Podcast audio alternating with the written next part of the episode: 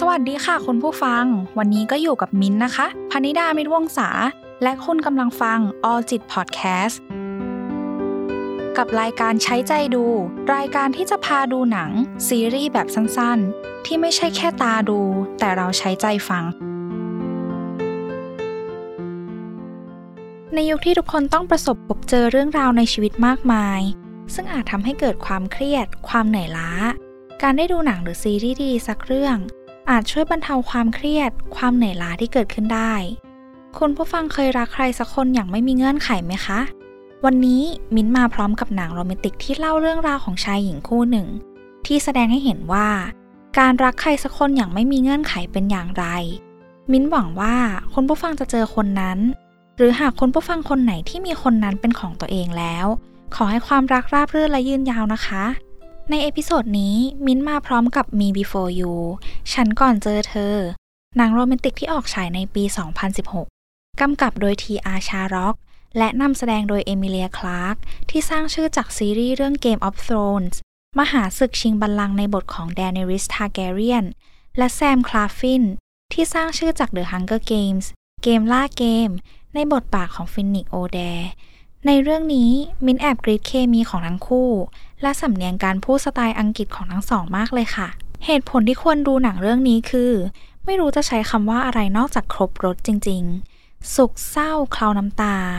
แต่ในขณะเดียวกัน กลับสอดแทรกมุกตลอดทั้งเรื่อง รวมถึงมีนางเอกที่น่ารักน่าเอ็นดู ที่ช่วยยก mood and tone ของหนังไม่ให้ซีเรียสจนเกินไปด้วย Me Before You เล่าเรื่องราวความรักของชายหญิงคู่หนึ่ง วิลเทรนเนอร์ชายหนุ่มผู้มีชีวิตที่เรียกได้ว่า perfect ตระกูลเป็นที่รู้จัก ฐานะดี มีความสามารถ แต่โชคร้ายประสบอุบัติเหตุ ถูกรถจักรยานยนต์ชนระหว่างเดินทางไปสตูดิโอทำให้เป็นอัมพาตลูอิซาคลาร์กหญิงสาวผู้มีชีวิตที่เรียกได้ว่าตรงกันข้าม ต้องดิ้นรน ต้องหาเงินเลี้ยงครอบครัว โดยการเป็นพนักงานร้านขนมปังเล็ก วันหนึ่ง ร้านขนมปังเล็กๆ แห่งนี้จำเป็นจะต้องปิดตัวลง บริษัทจัดหางานจึงได้แนะนำให้เธอรับเป็นผู้ดูแลผู้พิการ ซึ่งในที่นี้ก็คือวิลเทรนเนอร์นั่นเอง หลังจากผ่านการสัมภาษณ์ เรื่องราวของวิลและลูจึงได้เริ่มต้นขึ้น มาถึงช่วงวิเคราะห์ตัวละครกันเช่นเคยค่ะ ตัวละครหลักของเรื่องนี้ตัวละครแรกก็คือวิลเทรนเนอร์หรือวิลชายหนุ่มผู้ประสบความสำเร็จ แต่โชคร้ายที่สูญเสียความสามารถในการใช้ชีวิต หลังประสบอุบัติเหตุถูกรถจักรยานยนต์ชนจนเป็นอัมพาตทำให้ร่างกายตั้งแต่ช่วงอกลงไปไม่สามารถขยับเขยื้อนได้ วิวต้องเผชิญกับความเจ็บปวด ความทุกข์ทรมานจากอาการต่างๆ ไม่ว่าจะเป็นการติดเชื้อหรืออื่นๆ อีกมากมาย หลังจากประสบอุบัติเหตุ วิวมีอารมณ์ที่แปรปรวน พูดประชดประชันบ่อยครั้ง ซึ่งเป็นผลมาจากความอึดอัดทางร่างกาย วิวต้องปรับตัวกับความเปลี่ยนแปลงครั้งใหญ่ในชีวิต จากที่ไปไหนมาไหน ทำอะไรตั้งมากมายไม่เว้นแต่ละวัน กลายเป็นไม่สามารถแม้แต่จะลุกออกจากเก้าอี้หรือเตียงของตัวเองได้ ตัวละครต่อมาคือลุยซาคลาร์กหรือลู หญิงสาวผู้ไม่เคยได้ใช้ชีวิตตามต้องการ ถึงแม้จะรักเสื้อผ้าและการแต่งตัวมาก แต่ด้วยภาระและข้อจำกัดเรื่องฐานะทางการเงินทำให้ต้องละทิ้งความฝันที่จะเรียนต่อและทำงานในสายแฟชั่น ลูมีลักษณะนิสัยร่าเริง เต็มไปด้วยอารมณ์ขัน มีมุมโก๊ะๆ เปิ่นๆ อย่างที่บอกว่าถึงแม้เรื่องราวจะดราม่าจะซีเรียสแค่ไหน แต่ความเป็นตัวของตัวเองของลูกลับช่วยยก mood and tone ของเรื่องได้มากเลยทีเดียว ถึงแม้ชีวิตของทั้งสองก่อนพบกันจะแตกต่างกันราวฟ้ากับเหว แต่สิ่งที่ลูและวิวมีเหมือนกันก็คือ การไม่ได้ใช้ชีวิตอย่างที่ต้องการ จะเห็นได้ว่าทั้งสองต่างก็มีข้อจำกัดเป็นของตนเอง วิวมีข้อจำกัดทางร่างกาย ในขณะที่ลูถึงแม้จะมีร่างกายที่สมบูรณ์ แต่ด้วยภาระทำให้จำเป็นต้องละทิ้งโอกาสต่างๆ ไป จากที่เกินนำเกี่ยวกับตัวละครไป จะเห็นได้ว่ามี before you เล่าเรื่องของการเลือกที่จะมีหรือไม่มีชีวิต ซึ่งมีการุญยฆาตเข้ามาเกี่ยวข้อง มินอยากพาคุณผู้ฟังไปรู้จักการุญยฆาตกันสักเล็กน้อย การุญยฆาตต้องกับศัพท์ในภาษาอังกฤษคือยูทานาเซีย มาจาก EU ซึ่งอ่านว่ายูหมายถึงดี และทานาทอส ที่หมายถึงความตาย การุญยฆาตจึงหมายถึง การทำให้เสียชีวิตอย่างสงบ หรือการยุติชีวิตตามเจตนารมณ์ของผู้ป่วย หรือตามคำเรียกร้องของผู้แทนโดยชอบธรรม แบ่งออกเป็นการุญยฆาตเชิงรุก active euthanasia และเชิงรับ passive euthanasia ค่ะ การุญยฆาตเชิงรุกหรือการเร่งความตาย แพทย์จะกระทำการบางอย่างที่ทำให้ผู้ป่วยถึงแต่ความตายค่ะ ในขณะที่การุญยฆาตเชิงรับ คือการตัดการรักษา เช่น การหยุดให้ยาเป็นต้น ในปัจจุบัน กฎหมายในหลาย ๆ ประเทศเริ่มยอมรับ ซึ่งการุญยฆาตที่ได้รับการรับรองคือ การุญยฆาตโดยสมัครใจเท่านั้น มิ้นเคยสงสัยนะคะ การทำการุญยฆาตเป็นเรื่องยากสำหรับแพทย์ไหม แพทย์จะรู้สึกว่าการเร่งความตายหรือการตัดการรักษาเป็นการฆ่าผู้ป่วยหรือไม่ มินอยากแชร์บทความจาก BBC News เกี่ยวกับอีฟเดอร์ล็อกแพทย์ชาวเบลเยียมที่ผ่านการทำการุญยฆาตมานับครั้งไม่ถ้วน ในแต่ละวันเขาได้รับการร้องขอจากผู้ป่วยที่ไม่อยากมีชีวิตต่อเป็นจำนวนมาก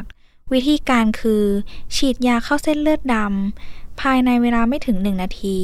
ผู้ป่วยจะหลับและจากไปอย่างสงบ ไร้ความทุกข์ทรมาน ไร้ความเจ็บปวด ซึ่งอีฟเดอร์หลอกกล่าวว่า การทำการุญยฆาตให้ผู้ป่วยเป็นเรื่องยาก ที่มีผลกระทบต่อความรู้สึกและอารมณ์ของผมเป็นอย่างมาก แต่ผมไม่สามารถเรียกการกระทำเช่นนั้นว่าการฆ่าผู้ป่วยได้ เพราะผมเพียงแค่ทำให้ความทุกข์ทรมานและความเจ็บปวดของผู้ป่วยสั้นลงเท่านั้น แต่นี่เป็นเพียงมุมมองของแพทย์เพียงหนึ่งท่านเท่านั้น ไม่อาจสรุปได้ว่าแพทย์ส่วนใหญ่มีความคิดเห็นต่อการกระทำนี้อย่างไร แต่อย่างน้อยน่าจะพอทำให้คุณผู้ฟังได้เห็นภาพ ในมุมมองของแพทย์มากขึ้น จุดที่น่าสนใจของหนังเรื่องนี้คือ ในเรื่องจะมีสองขั้วความคิดต่อการุญยฆาตที่ตรงข้ามกัน ฝ่ายหนึ่งรู้สึกว่า การยอมให้บุคคลยุติชีวิตของตัวเอง เท่ากับการยอมให้บุคคลนั้นฆ่าตัวตาย ในขณะที่อีกฝ่ายหนึ่งรู้สึกว่า ชีวิตใครชีวิตมัน เจ้าของชีวิตมีสิทธิ์เลือกที่จะอยู่หรือไป ซึ่งมินเองมินเห็นด้วยกับอย่างหลังนะคะ เพราะเจ้าของชีวิตเป็นผู้ที่จะต้องเผชิญหน้ากับความเจ็บปวด และความทุกข์ที่แสนสาหัสจากโรคร้าย ที่บางครั้งไม่สามารถรักษาให้หายได้ และในหลาย ๆ เคส ความเจ็บปวดและความทุกข์ทรมานนั้นแสนสาหัส ซึ่งอาจจะหนักหนากับบุคคลนั้นมากเกินกว่าที่ใครจะเข้าใจก็ได้นะคะ มีฉากหนึ่งวิวบอกกับลูอย่างตรงไปตรงมาว่า ยังไงการุญยฆาตก็จะเกิดขึ้น เพราะวิวตัดสินใจแล้ว ไม่มีอะไรสามารถเปลี่ยนความคิดและความตั้งใจนี้ได้ ลูคิดว่าวิวเห็นแก่ตัวที่ขอร้องให้อยู่ด้วยในวันสุดท้าย เพราะแน่นอนว่าลูรักวิวมาก การที่จะเห็นวิวต้องจากไป คงเป็นสิ่งที่เลวร้ายที่สุดที่จะเกิดขึ้นได้ ซึ่งมิ้นมองว่าการยื้ออาจไม่ได้หมายความว่าเรารักเขา แต่เรารักตัวเอง และไม่อยากให้ตัวเองเสียใจที่เห็นเขาจากไป อย่างนี้คงพูดยากใช่ไหมล่ะคะ ว่าวิวเป็นฝ่ายที่เห็นแก่ตัวเพียงฝ่ายเดียว แต่มินไม่ได้ยกเรื่องนี้ขึ้นมาพูดเพื่อหาข้อสรุปว่าฝ่ายใดฝ่ายหนึ่งผิดหรือถูกหรอกนะคะ มินคิดว่า เรื่องนี้เป็นเรื่องที่ตัดสินยาก เพราะมนุษย์ต่างมีความต้องการ มีความคิด ความรู้สึก และอารมณ์ที่แตกต่างกัน นอกจากนี้ อะไรผิดหรืออะไรถูก คงไม่ใช่เรื่องที่ใช้ไม้บรรทัดของใครสักคนวัดได้ บางครั้ง การลองเปิดใจให้กับมุมมองที่แตกต่างหลากหลาย อาจทำให้เข้าใจชีวิตได้ดีขึ้นก็ได้นะคะ อย่างที่เล่าไปข้างต้น หนังเรื่องนี้เล่าเรื่องการสูญเสีย ไม่ว่าจะเป็นวิวที่สูญเสียความสามารถในการใช้ชีวิต หรือจะเป็นลูและครอบครัวของวิวที่ต้องสูญเสียวิวไป อ้างอิงจากเว็บไซต์ grief.com มนุษย์ทุกคนเมื่อประสบพบเจอกับการสูญเสีย จะต้องผ่าน five stages of grief ได้แก่ขั้นที่ 1 ปฏิเสธ denial ผู้สูญเสียจะรู้สึกเจ็บเจ็บชาชาสับสนว่าเกิดอะไรขึ้น ในขั้นนี้ผู้สูญเสียจะใช้การปฏิเสธความจริง ในการจัดการกับความคิด ความรู้สึกและอารมณ์ เพื่อให้สามารถมีชีวิตอยู่ได้ในแต่ละวัน ขั้นที่ 2. โกรธ anger ผู้สูญเสียจะโกรธและโทษทุกสิ่ง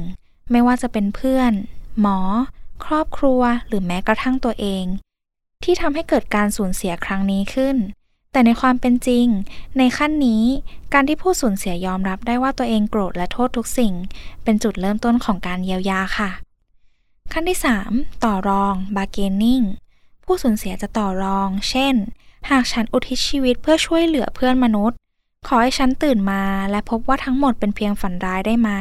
นอกจากนี้ในวัฒนธรรมของชาวตะวันตก อาจเป็นการขอร้องวิงวอนกับพระเจ้า เช่น ฉันจะไม่โกรธภรรยาอีกเลย หากคุณให้เธอมีชีวิตต่อเป็นต้น ในขั้นนี้ผู้สูญเสียจะต้องการย้อนเวลา และมีความคิดในเชิงสมมุติ เช่น หวังว่าจะเจอเนื้อร้ายเร็วกว่านี้ หวังว่าจะทำอะไรบางอย่างเพื่อไม่ให้เกิดอุบัติเหตุขึ้น เป็นต้นค่ะ ขั้นที่ 4 เศร้า depression เมื่อต่อรองถึงจุดหนึ่ง จากที่อยู่กับอดีต จะกลับมาอยู่กับปัจจุบัน ในขั้นนี้ ความเศร้าจะเข้ามามีบทบาท ผู้สูญเสียจะรู้สึกราวกับว่าความเสียใจนี้คงไม่มีวันหาย แต่จุดที่สำคัญคือ ความเสียใจนี้ไม่ได้เป็นสัญญาณบ่งบอกว่าผู้สูญเสียจะเป็นโรคซึมเศร้าหรอกนะคะ เพราะความเสียใจนี้เป็นเพียงปฏิกิริยาตอบสนองตามธรรมชาติ ต่อเหตุการณ์ร้ายๆ ที่เกิดขึ้นเท่านั้นค่ะ ขั้นที่ 5 ยอมรับ acceptance การยอมรับไม่ได้หมายความว่า ผู้สูญเสียโอเคกับสิ่งที่เกิดขึ้น แต่เป็นการยอมรับได้ว่า นี่เป็นสิ่งที่เกิดขึ้นจริง ในขั้นนี้ผู้สูญเสียจะเริ่มเรียนรู้ที่จะใช้ชีวิตอยู่ต่อในโลกที่ไม่มีบุคคลที่เป็นที่รัก และเริ่มเรียนรู้ที่จะกลับมามีความสุขได้อีกครั้งค่ะ การจัดการกับความเศร้าที่เกิดจากการสูญเสีย หากไม่สามารถก้าวผ่านไปได้ด้วยตัวเองจริง ๆ ควรปรึกษาผู้เชี่ยวชาญอย่างจิตแพทย์และนักจิตวิทยา แต่หากอ้างอิงจาก five stages of grief มินรู้สึกว่าบางครั้ง การจัดการกับความเศร้า อาจไม่ใช่การพยายามทำอะไรบางอย่างเพื่อให้หลุดพ้นจากความเศร้านั้นเสมอไป แต่เป็นการยอมรับและปล่อยให้เวลาได้ทำหน้าที่ตามที่มันควรจะเป็นค่ะ เอาละค่ะ มาถึงช่วงข้อคิดประจำ episode นี้ ประเด็นแรก ในช่วงวิเคราะห์ตัวละคร มินพูดถึงสิ่งที่ลูและวิลเหมือนกันไปแล้ว ว่าทั้งสองไม่สามารถใช้ชีวิตอย่างที่ต้องการได้ เพราะข้อจำกัดบางอย่าง ในความเป็นจริง ทุกคนต่างมีข้อจำกัดในแบบของตัวเองทั้งนั้น แต่นั่นไม่ได้หมายความว่า ชีวิตที่มีข้อจำกัดจะเป็นชีวิตที่ไร้ความสุข เห็นได้จากการที่ลูและวิวได้ใช้เวลาดีๆ ร่วมกัน ตามเวลาและความสามารถที่มี ประเด็นที่สองมินประทับใจช่วงที่ลูกับวิวพูดคุยกัน วิวบอกว่า ลูควรออกไปท่องโลกกว้างทำสิ่งที่อยากทำไม่ใช่อยู่ในเมืองที่ไม่มีอะไรแบบนี้ แต่ลูบอกว่า ลูชอบและมีความสุขกับชีวิตของตัวเอง ประโยคนี้ทำให้มินคิดว่า ความหมายของคำว่าการใช้ชีวิตคุ้มของแต่ละคนไม่เหมือนกัน ชีวิตคุ้มหรือไม่คุ้ม อยู่ที่คุณให้ความสำคัญกับอะไร และได้ใช้เวลากับสิ่งนั้นมากพอหรือเปล่า วิวที่ให้ความสำคัญกับทุกกิจกรรมที่ทำไม่ว่าจะเป็นการงานหรืองานอดิเรก ไม่ใช่สิ่งที่บ่งบอกว่า รู้ที่ให้ความสำคัญกับสิ่งอื่น ๆ ชอบและมีความสุขกับชีวิตของตัวเองได้ทั้งที่ไม่ได้ทำตามความฝันและความต้องการไปซะทุกอย่าง จะเป็นเรื่องที่ผิด ประเด็นที่ 3 คุณผู้ฟังเคยได้ยินคำว่า conditional love และ unconditional love ไหมคะ conditional love หรือการรักอย่างมีเงื่อนไข ความรักรูปแบบนี้จะเต็มไปด้วยความคาดหวัง เห็นได้จากการที่รู้ทุ่มเทและพยายามทำทุกวิถีทางเพื่อให้วิวเปลี่ยนใจ ในขณะที่ unconditional love หรือการรักอย่างไม่มีเงื่อนไข ซึ่งหมายถึงการรักและเคารพในสิ่งที่บุคคลนั้นเป็นอย่างแท้จริง อยากที่จะดูแลใส่ใจโดยไม่สนใจเรื่องผลประโยชน์ ในตอนท้าย ลูสามารถเรียนรู้ที่จะมอบความรักอย่างไม่มีเงื่อนไขให้กับวิวได้ โดยการยอมรับกับการตัดสินใจที่จะจบชีวิตตัวเองของวิวมินอยากบอกว่า นอกจากควรจะมอบความรักอย่างไม่มีเงื่อนไขให้กับบุคคลที่คุณรัก อย่าลืมมอบให้ตัวเองด้วยนะคะ เพราะความรักแบบนี้ได้รับการศึกษามาแล้วว่า ก่อให้เกิดความรู้สึกทางบวกและส่งเสริมให้มีสุขภาพกายและจิตที่ดีค่ะ มาถึงประเด็นสุดท้าย มินอยากพูดถึงความรักของลูกับแพท แฟนเก่าของลู ในเรื่องมินเห็นใจที่ลูจะต้องฝืน เช่น มีฉากที่ลูต้องฝืนปั่นจักรยานตามสนับสนุนการวิ่งของแพท มีฉากที่ลูคุยกับแพทเรื่องทริปพักผ่อนที่จองไว้ แทนที่ทั้งสองจะได้ใช้เวลาร่วมกันอย่างเต็มที่ แพทกับแบ่งเวลาไปให้กับการแข่งกีฬา นอกจากนี้ยังมีอีกหลาย ๆ เหตุการณ์ที่แสดงให้เห็นว่าแพทไม่ได้ใส่ใจและให้ความสำคัญกับความต้องการของลูเลยสำหรับมิ้น